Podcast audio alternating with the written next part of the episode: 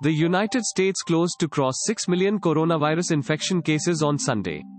Nearly a quarter of the Earth's total, as countries around the world battle to contain the raging pandemic. Global coronavirus infections rose past 25 million. As nations tightened restrictions to halt the health emergency that has upended life for most of humanity. Thanks for listening to the latest news Suno. Download the free latest news Suno app to listen news in less than 60 seconds.